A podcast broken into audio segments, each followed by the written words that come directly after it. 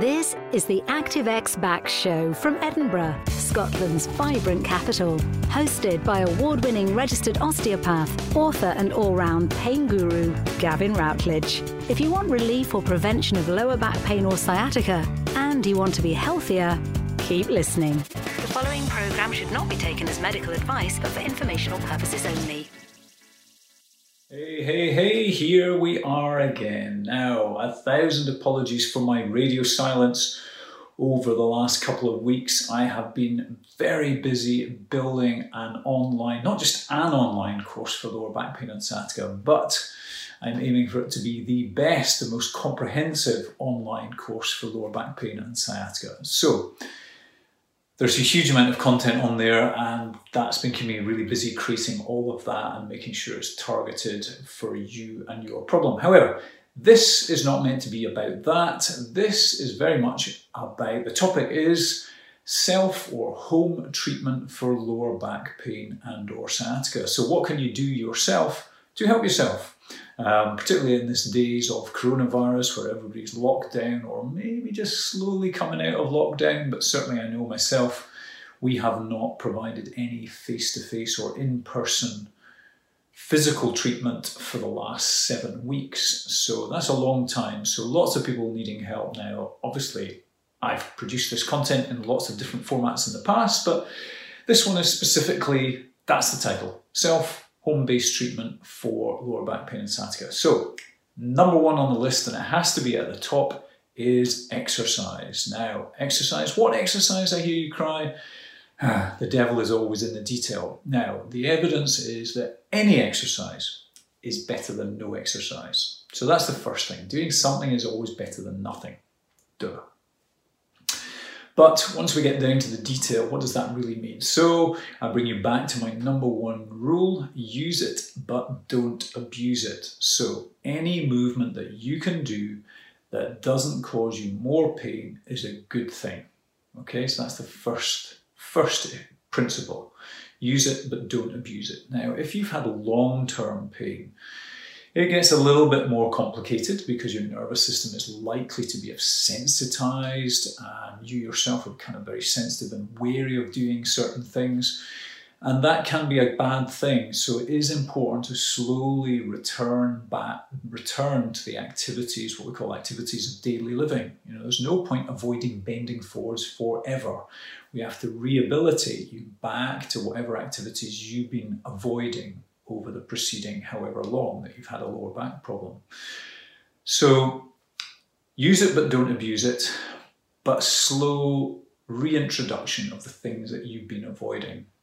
Now, so that could be if you're a golfer, for instance, and you've been avoiding the golf course, then go back slowly. So that could be as simple as just practicing a little bit of putting and pitching in your back garden. Don't break the glass house the greenhouse glass, um, but just slowly getting back into things. You know, don't go from doing nothing to doing 18 holes of golf, for instance. That is a recipe for a setback, not a disaster, just a setback. So exercise has to be at the top of the list of things that you can do. And if you want much more targeted, personalized approach to what exercise can you do, you can engage with the chatbot on our website, active-x.co.uk and it will, through a series of question answers, get you to the point where it will tell you or give you a functional assessment of your problem, and you can take that functional assessment to determine exactly which exercises are best for you, particularly in terms of relievers, what are the exercises that are going to help to ease your back pain, and then beyond that, which ones can you do to prevent recurrence. So, anyway, that is number one, that is exercise. So, secondly, when it comes to self or home treatment, what's the second thing you can be doing? Well, it's related to exercise, and that is the balance of rest versus activity. So, we call it pacing. It is incredibly important that you pace your recovery. Now, I always say to people, in my experience, people fall into two groups. They either do too much or too little. Take a deep look at yourself. Are you someone who's always bashing at things, who never stops, you're always on the go? Then you are probably in danger of doing too much and you probably need to rest a little bit more while you're rehabilitating. On the other hand, if you're someone who's very precious and anxious and prone to worrying about things, you're possibly in danger of doing too little. Therefore, you just need to push yourself on a little bit more. So, getting that pace right, and we always encourage people to start low and build slow. So, you know, it's very important coming back to the exercise um, maxim I have of abuse it but don't abuse it. It's very important that you don't push it to the point where you're aggravating your injury. Another saying I have is don't pick the scab. You know, if you've injured something and it's healing, you need to give it time to heal. If you keep picking that scab, you're going back to the, the beginning of the injury almost. Okay? So start low and build slow. What does that look like? So again, I'm going to use that golfing metaphor. It could be that you just go back and you're maybe just every second day doing a little bit of putting in the back garden. Might not seem very much, but hey, it's better than doing nothing. Remember, you've got to be doing something, getting back to the activities that you really want to return to. And if you're fine on every second day, then increase it to every day. And then slowly increase it and maybe start a small backswing with a little seven iron in your hand. So you're just slowly progressing with the chipping game. And then eventually you're progressing up to a full half swing. Full half swing? A half swing. So that perhaps now we don't, I don't know, because everyone has their own particular set of challenges. I don't know whether it will take you 10 days or 10 weeks or 10 months to get back to a full swing across 18 holes. But that's the principle when it comes to rest versus activity. It's important to give your body time to heal and recover, but equally it's important to not just lie around the house, in which case you will never rehabilitate back to where you want to be. Yeah? So that's resting versus and pacing. So, thirdly, on this uh, self and home treatment approach to lower back pain and sciatica, we have self massage, or if you're super lucky and you have a partner, a loved one at home who will massage you, then that may be better than self massage. But self massage can be pretty good. So, ball in a sock, whether that be a tennis ball, a cross ball, or you get these kind of rubberized, we have them in the clinic, kind of rubberized designed for the job massage balls. Put it in a sock, and the sock is there just to help you position the ball where it needs to be and lie on it and use that ball to massage into those tight muscles. Now, how does massaging help? Now, I'm not going to dive deep, deep into the science of how massaging helps with lower back pain and sciatica, but just superficially, it feels good. And anything that feels good and helps you kind of relax a little bit and block what we call the, I'm going to get technical now, the nociceptive input. So any movement and pressure through your lower back that blocks the little pain receptors, no such thing, they're called nociceptors, to give them their proper name, to block their input into your uh, spinal cord and brain, is helpful. And that's how massage works in the very short term. It's helpful at blocking that nociceptive input. So I'm a big fan of the old ball in the sock, roll around on it. Be careful that you don't actually put a lot of pressure around the sciatic nerve area. An easy way to know or to stay away from that is essentially if you draw a line be- between the dimple, so if you go to one side of your lower back, there's a little dimple, pair of dimples, one on each side. Let's take the right side. So the dimple on the right, and then the outside of your upper thigh, you'll feel the top of your thigh bone there. I'm just poking at mine now. If you draw a line between that dimple and the top of your thigh bone, your femur, straight line, stay above that line with the ball. If you go below that line, you're in danger of putting pressure directly on the sciatic nerve as it exits the pelvis through the sciatic notch. Now, if you do do that, if you do put pressure on the sciatic nerve, you'll know about it fairly quickly and you won't do it again. Don't sue me. Because I told you, don't do it, okay? Keep the ball a little bit higher than that. Now, if you're watching this and you're an anxious person, you've probably already gone, oh, I'm never using a ball. Please use the ball, the ball will help. Okay, tennis ball, spiky ball, just a rubberized ball, lacrosse balls, all sorts of balls of different sizes that will help with that self massage. So, in terms of self and home treatment, self massage can be really effective at just reducing some of that pain.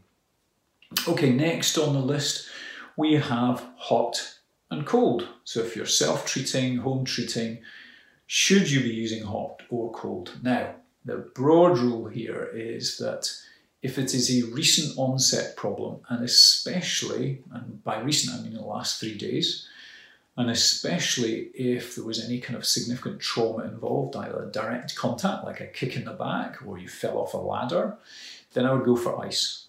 So, ice, as you'll see all the sports people doing ice to reduce the amount of swelling that comes into the area. Okay? So, ice in the first few days. After that, there is evidence that heat helps a lot of people. And I'm kind of being a little bit cagey here, but in essence, um, the jury's still a little bit out on this whether we should go be going for heat, for cold, for an alteration, for altering between hot and cold. Stumbling over, choosing, finding the right words there. So uh, you could use hot and cold. So maybe two minutes heat, two minutes cold, two minutes heat, two minutes cold. You could just stay with the heat for 20 to 25 minutes at a time, or you could stay with the cold. Now, remember, we're probably trying to reach quite deep structures. The lower back, you know, we're talking a long way in there. So it has to be on for a good 25 minutes to really get in deep enough. Now, excuse the sound of a small child in the background. This is being recorded at home um, because of coronavirus. We're in the age of corona. So I have some small children to contend with but we love them, don't we? So, and if you didn't hear them, hey, you didn't hear them. So there we are, hot and cold, hot or cold. So you can try hot only, cold only, alternating, alternating, I found it at last, alternating between hot and cold. Two minutes hot, two minutes cold, two minutes hot, two minutes cold. You get the idea. Now, try one of those three, and if it's not working for you, try another one. It's as simple as that. So it can be difficult for us as clinicians to know exactly which method is going to help any one individual. So try them. Now, when I say try them, if you're going to give it a good chance, doing it once a day is never going to do it. Okay, it might feel nice at the time, but it's not really going to make a difference.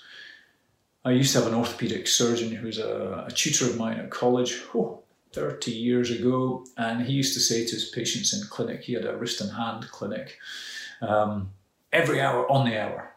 Now, he knew full well that people would not ice every hour on the hour, but it gets the message across that you have to do it a lot. So if I were you, I would be aiming for a good five or six times a day to really give it a good chance of being effective. Okay, so self treatment, home treatment for lower back pain, try hot hot, cold, or just heat. Now remember, before I wrap up on that one, wrap the ice pack in a tea towel or something. Don't put something straight out of the freezer straight onto your skin or you are liable to get an ice burn. Same with the heat. If it's quite hot, wrap it inside something. You don't want to burn your skin either. And if you're alternating, you will find that you won't be able to tolerate something quite as cold or quite as hot. You, know, you don't want something that's ice cold and something that's really hot. That would be probably just torture. So be sensible. Last one on my list for self and home treatment for lower back pain and sciatica is TENS. Um, properly known, to give its full name, as transcutaneous electroneural stimulation. Huh, I pulled it off. Um, yeah, a bit of a mouthful that one. Now, if you're not acquainted with TENS, uh, if you are acquainted with a woman who's gone through labour, you may actually have come across TENS. TENS units typically are these little battery son, um, cigarette packet sized. I shouldn't really be talking about cigarettes. This is a health orientated uh, broadcast, isn't it? So oh, I think it, it's a bit smaller than a mobile phone usually. A little pack, um, it's got a battery in it.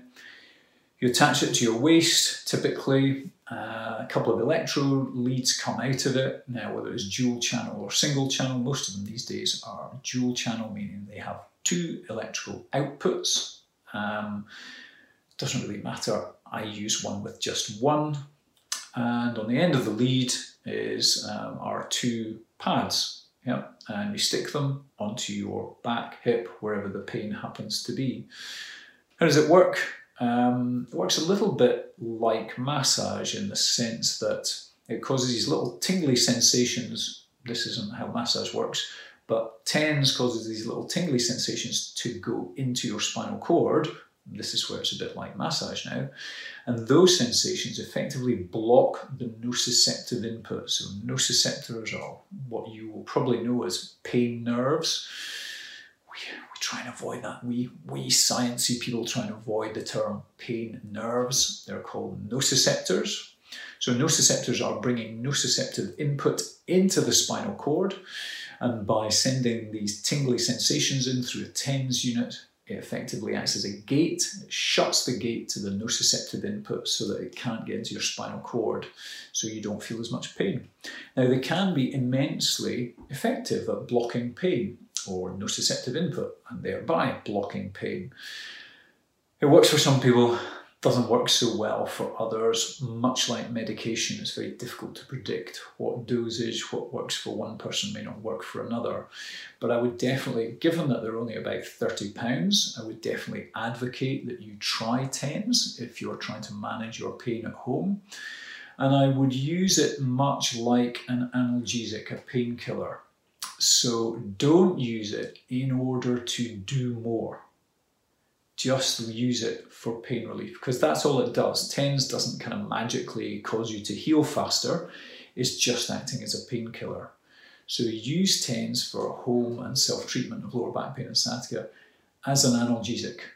Yeah, not in order to do more. This is very important, and I know that some people in the field, and I um, diverge on this point. Personally, I don't believe that you should be using pain relief in order to do more. I believe that you should be using pain relief to get a better sleep and to essentially feel less distressed by your pain.